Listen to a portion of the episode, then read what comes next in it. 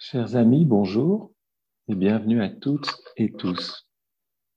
Nous nous retrouvons encore une fois à distance après plus d'une année de contraintes sanitaires. Plutôt que d'y voir surtout un obstacle aux relations au sein de l'humanité, nous pourrions y percevoir l'opportunité de tisser des relations plus subtiles et de mettre aussi en évidence ce vaste réseau de bonne volonté que constitue le nouveau groupe des serviteurs du monde. Ce groupe a une importance particulière en cette fête de pleine lune des Gémeaux, aussi appelée fête du Christ, fête de la bonne volonté, et depuis 1952, elle est aussi connue comme la journée mondiale de la grande invocation. Cette célébration clôture l'intermède supérieur de l'année faisant suite au Vésac, lors duquel le Christ assume pleinement le point de tension du grand courant invocatoire de l'humanité. La lumière fut émise par le Bouddha à la pleine lune du taureau et concentrée dans le Christ, qui la distribue maintenant à travers le nouveau groupe des serviteurs du monde, afin de stimuler la bonne volonté, la bonne volonté au sein de la famille humaine. Afin de créer l'alignement et de nous maintenir dans la lumière, prenons un instant de silence et récitons cet extrait bien connu des Upanishads.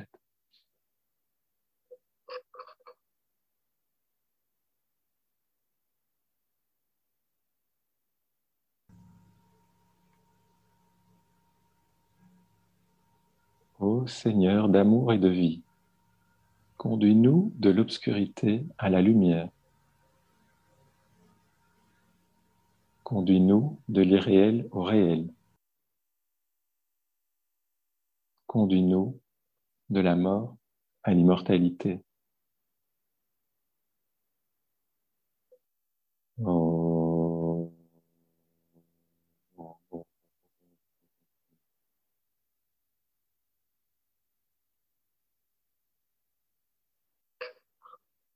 La note clé du signe des Gémeaux est je reconnais mon autre moi, et dans l'effacement de ce moi, je crois et lui. Elle met en évidence une dualité majeure en chaque être humain, l'âme et la personnalité, la lumière et l'ombre, l'entité immortelle et notre nature mortelle. Dans le symbole de l'éclipse solaire se retrouve la problématique de ce signe, la lune cachant la lumière du soleil, c'est en quelque sorte la personnalité voilant la lumière de l'âme. En tant qu'humanité, nous sommes face au défi de laisser pénétrer la lumière. Mais comment faire? Comment réaliser cela dans nos vies? La note clé nous offre une indication essentielle. L'effacement du moi inférieur, l'oubli de soi, afin que seules les énergies de l'âme brillent à travers la personnalité alignée et dévouée au service. Il faut garder à l'esprit que chaque note clé est énoncée du point de vue de l'âme. Et pour l'aspirant en chemin vers cette réalisation spirituelle, où la conscience se reconnaît dans son essence profonde, concentrer l'attention sur la note clé force la désidentification envers tous les aspects formels. En Gémeaux, la conscience d'être à la fois humain et divin est très réelle. À travers ce signe, l'énergie du second rayon, le rayon d'amour-sagesse, offre son plus important point d'entrée en faisant des Gémeaux l'un des plus éminents signes du zodiaque. L'émergence de la personnalité et de l'âme par le mécanisme du mental constitue vraiment la leçon que l'humanité en tant que tout est en train de réaliser. Ceci est la quête symbolique que ce signe nous présente à tous. À travers le troisième travail d'Hercule, la recherche des pommes d'or des Aspérides, regardons plus en détail les étapes de cette quête. Les Gémeaux sont un signe d'air. L'air est l'élément symbolique lié au plan bouddhique, plan de la raison pure, dont le plan astral est le reflet déformé. C'est dans le discernement clair de ces deux plans que porte le travail proposé à Hercule. En d'autres mots, il devra déjouer les pièges du mental inférieur afin d'obtenir les fruits de la sagesse. Durant son voyage à la recherche de l'arbre sacré, Hercule rencontre le serpent hanté, qui ne parvient pas à vaincre tant que celui-ci est à terre. Ce combat représente la puissance de la Maya, le mirage inhérent au monde des apparences. Lorsqu'un événement est exclusivement appréhendé par les cinq sens, nous courons le risque de confondre l'irréel et le réel. Notre science occidentale connaît cette impasse, mais elle commence aussi à concevoir un champ d'énergie au fondement de la matière, alors que jusqu'à maintenant, les formes telles qu'elles nous apparaissent étaient exclusivement considérées comme le réel lui-même sans aucune référence à une réalité cachée à notre regard. En tant qu'aspirant disciple, ce qui doit attiser notre vigilance, c'est surtout le piège de l'astralisme, dont le serpent représente les nombreux visages. Certains aspirants sont parfois attirés par le psychisme inférieur, et par manque de lucidité, ils sont amenés à confondre les voies du plan astral avec le véritable son de l'âme, aussi appelé la voix du silence. Pour vaincre le serpent, Hercule l'élève dans les airs du plan bouddhique. À l'heure actuelle, tant de voix diverses s'expriment via Internet. Il conviendrait de passer cette masse d'informations dans le filtre de la raison pure. Certes, il n'est pas aisé de faire preuve de véritable intuition, mais nous pouvons au moins cultiver le discernement et se préserver de tout jugement hâtif. Au préalable, il nous faut faire taire les voix du mental inférieur et considérer que notre perception individuelle étant partielle, notre avis personnel sur une question n'est pas la vérité absolue. Sur son chemin, Hercule rencontre aussi Busiris, le soi-disant grand instructeur. Pris d'admiration par cet enseignant charismatique et prétentieux, il laisse tomber tout esprit critique et se retrouve prisonnier de l'illusion. Cet épisode nous rappelle combien il est important de se référer à l'âme et non au mental qui parle de vérité sans conscience, sans transmutation des connaissances en sagesse, sans unité de la pensée, du cœur et de l'action. Libéré de l'illusion, Hercule rencontre enfin Nérée, symbole du soi supérieur. Ici, il est intéressant de se rappeler que dès le début de la quête d'Hercule, Nérée lui était maintes fois venu subtilement en aide. Mais Hercule ne l'ayant pas reconnu, il n'avait pas considéré ses paroles de sagesse. Finalement, Hercule approche de son but, l'arbre sacré. Mais il fut pris de compassion pour le géant Atlas qui portait sur ses épaules le fardeau du monde. Oubliant l'objet de sa quête, il vient en aide au géant et se chargea du poids du monde. C'est alors qu'Atlas lui offrit avec amour les pommes d'or. On nous dit aussi qu'il reçut trois pommes des trois sœurs. Sur la première était marquée la phrase le chemin qui conduit à nous est toujours caractérisé par le service. Les actes d'amour sont les poteaux indicateurs du chemin. Sur la deuxième était gravé le mot service. Et la troisième sœur ajouta Va de l'avant et sert. Foule maintenant et à jamais le sentier de tous les serviteurs du monde. Dans cet épisode, on comprend mieux pourquoi la fête des Gémeaux a un lien particulier avec le nouveau groupe de serviteurs du monde. Et l'attitude d'Hercule nous enseigne aussi une condition essentielle. Nous devons pouvoir renoncer à notre propre désir de libération et d'illumination pour nous consacrer au service. D'autant plus que c'est aussi la qualité de l'ère du Verseau dans laquelle nous entrons. Pendant longtemps, l'humanité s'est identifiée à la matière et aujourd'hui nous rencontrons de nombreuses personnalités intégrées partout dans le monde. Nous sommes arrivés à un moment charnière de l'histoire humaine où un vaste groupe reconnaît son identité spirituelle et qualifié par la puissance de la hiérarchie, œuvre à servir l'humanité. Ce travail salvateur s'exprime de manière simple et souvent très discrète par des actes de bonne volonté. Le bien ne fait pas de bruit. Face au vacarme des conflits sur les réseaux sociaux, souvenons-nous aussi que le bruit ne fait pas de bien. Aujourd'hui, le silence semble presque devenir un luxe. Et pourtant, c'est une qualité inhérente à la conscience.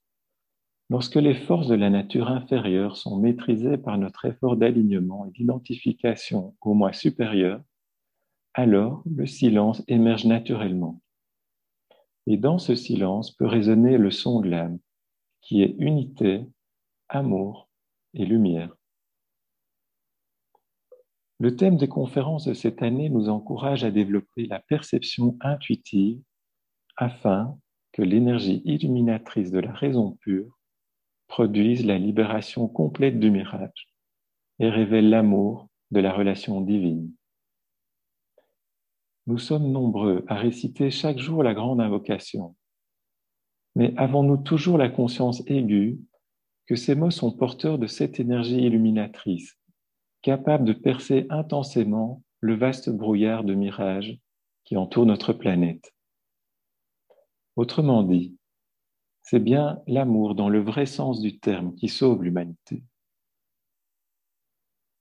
C'est l'amour qui permet notre croissance spirituelle en élaguant tout ce qui fait obstacle à la lumière, en nous dépouillant de tout désir et de toute illusion dans le service nous devenons nous-mêmes un arbre sacré dont la cime dépasse le brouillard du mirage mondial.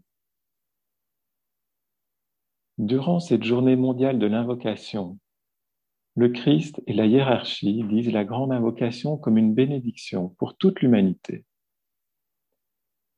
À travers le son de la grande invocation, des énergies puissantes sont libérées dans la conscience humaine et, par leur libération, la réalisation du plan divin pour notre planète est accélérée.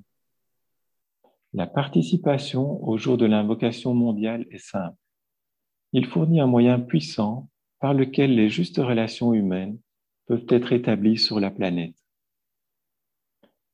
Pour favoriser l'efficacité dans ce service, la nature fluide et versatile du moi inférieur doit être amenée sous le contrôle du mental illuminé par l'âme. Dans l'expérience en Gémeaux, nous commençons finalement à réaliser la prédominance de l'aspect âme alors que la personnalité diminue en importance. Je reconnais mon autre moi et dans l'effacement de ce moi, je crois et lui. Cette pensée semence résume la réalisation du serviteur en Gémeaux.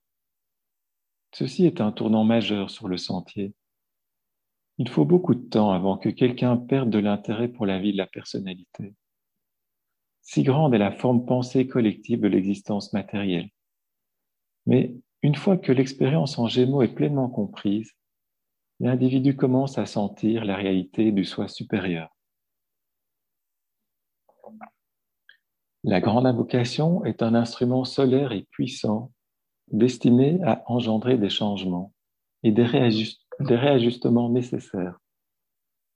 Cependant, pour qu'un mantra ou une prière soit réellement efficace, il est important que le mental soit bien maîtrisé, l'attention portée sur les mots et leur signification. En gardant ceci à l'esprit, commençons la méditation de pleine lune des Gémeaux, faite de la bonne volonté. Nous utilisons la note clé je reconnais mon autre moi, et dans l'effacement de ce moi, je crois et lui.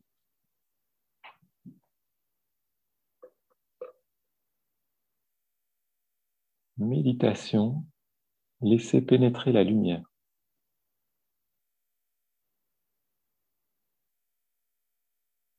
Phase 1, la fusion de groupe. Pour cela, nous affirmons la fusion et l'intégration du groupe dans le centre du cœur du nouveau groupe des serviteurs du monde, médiateur entre la hiérarchie et l'humanité.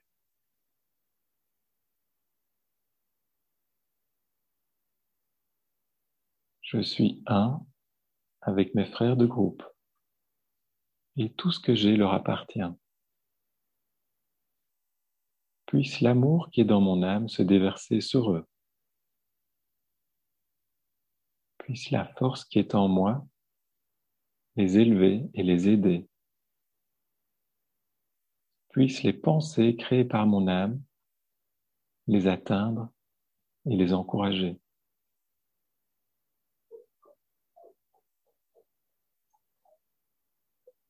Pour l'alignement, nous projetons une ligne d'énergie de lumière vers la hiérarchie spirituelle de la planète, le cœur planétaire, le grand ashram de Sanat Kumara et vers le Christ, qui se trouve au cœur de la hiérarchie.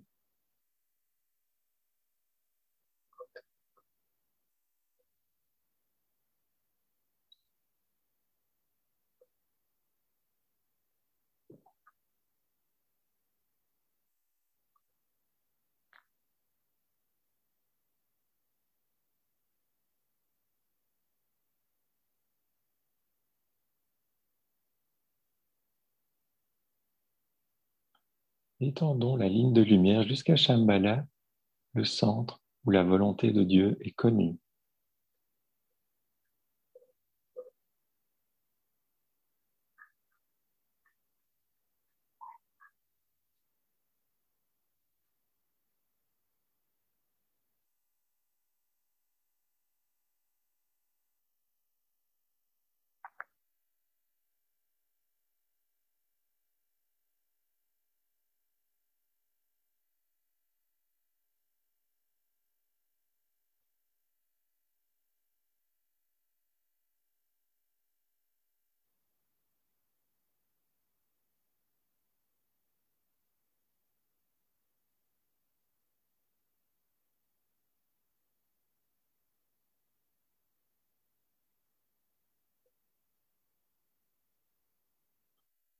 Nous entrons dans l'intermède supérieur.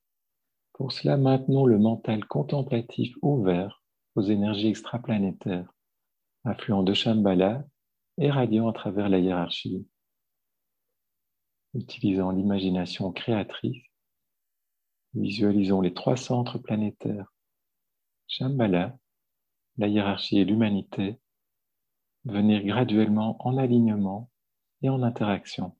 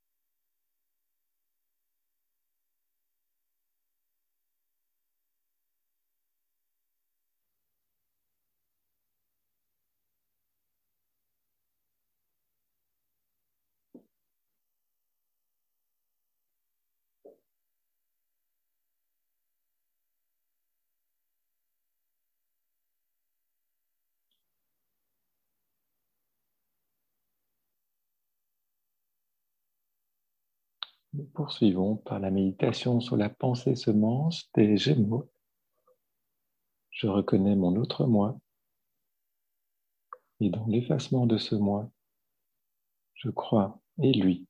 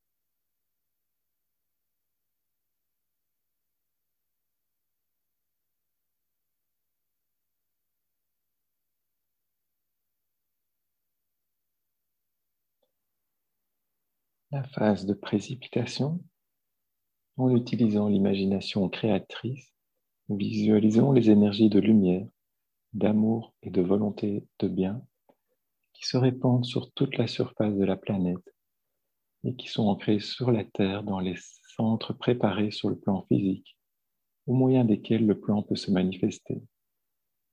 utilisons la progression sextuple de l'amour divin en suivant la précipitation d'énergie de Shambhala à la hiérarchie, au Christ, au nouveau groupe des serviteurs du monde et aux hommes et femmes de bonne volonté partout dans le monde, jusqu'au centre physique de distribution.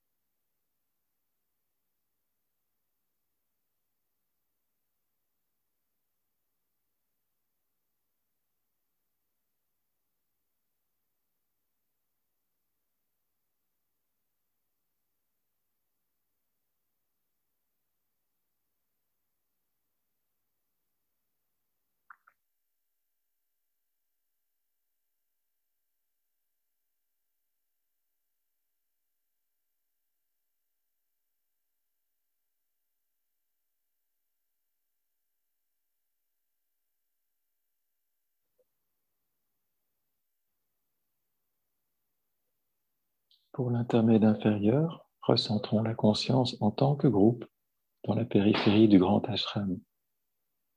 Affirmons ensemble,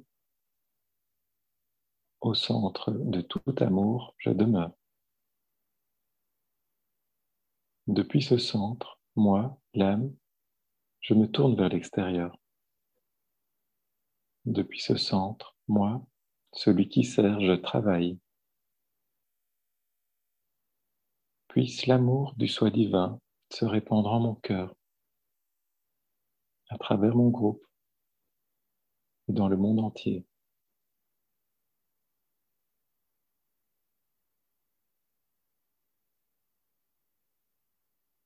Visualisons l'influx spirituel affluent, libéré depuis Shambhala à travers la hiérarchie et pénétrant l'humanité par le canal préparé. Considérez aussi comment ces énergies affluentes établissent le chemin de lumière pour l'instructeur du monde qui vient, le Christ.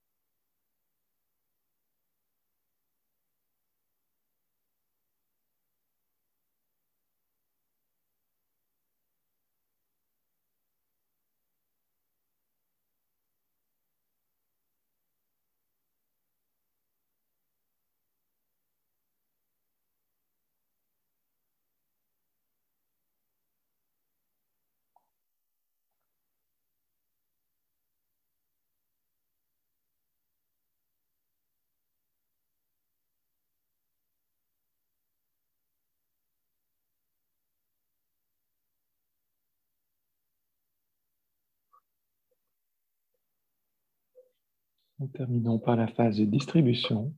En prononçant la grande invocation, visualisons le flux de lumière, d'amour et de puissance qui nous parvient de la hiérarchie spirituelle par l'intermédiaire des cinq centres planétaires, Londres, Darjeeling, New York, Genève et Tokyo, et qui irradie la conscience de l'humanité tout entière.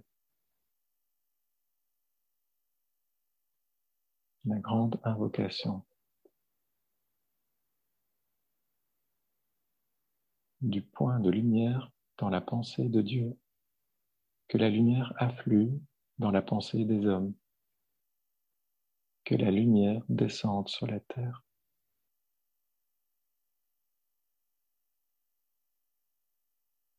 Du point d'amour dans le cœur de Dieu, que l'amour afflue dans le cœur des hommes. Puisse le Christ revenir sur terre.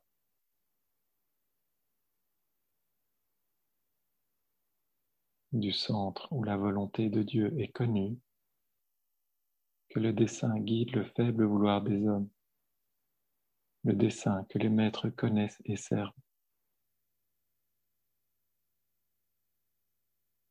Du centre que nous appelons la race des hommes, que le plan d'amour et de lumière s'épanouisse.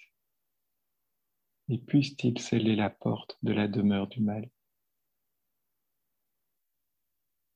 Que lumière, amour et puissance restaure le plan sur la terre.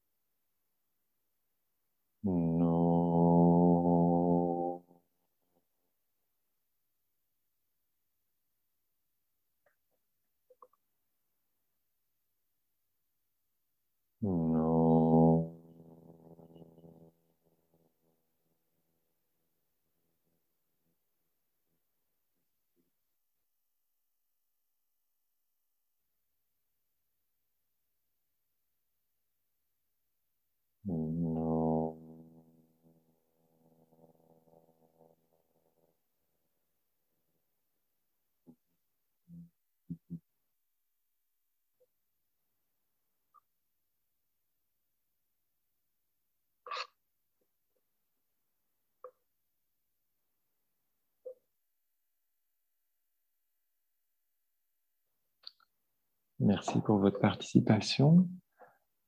Euh, n'oubliez pas que demain aura lieu donc la journée mondiale de l'invocation.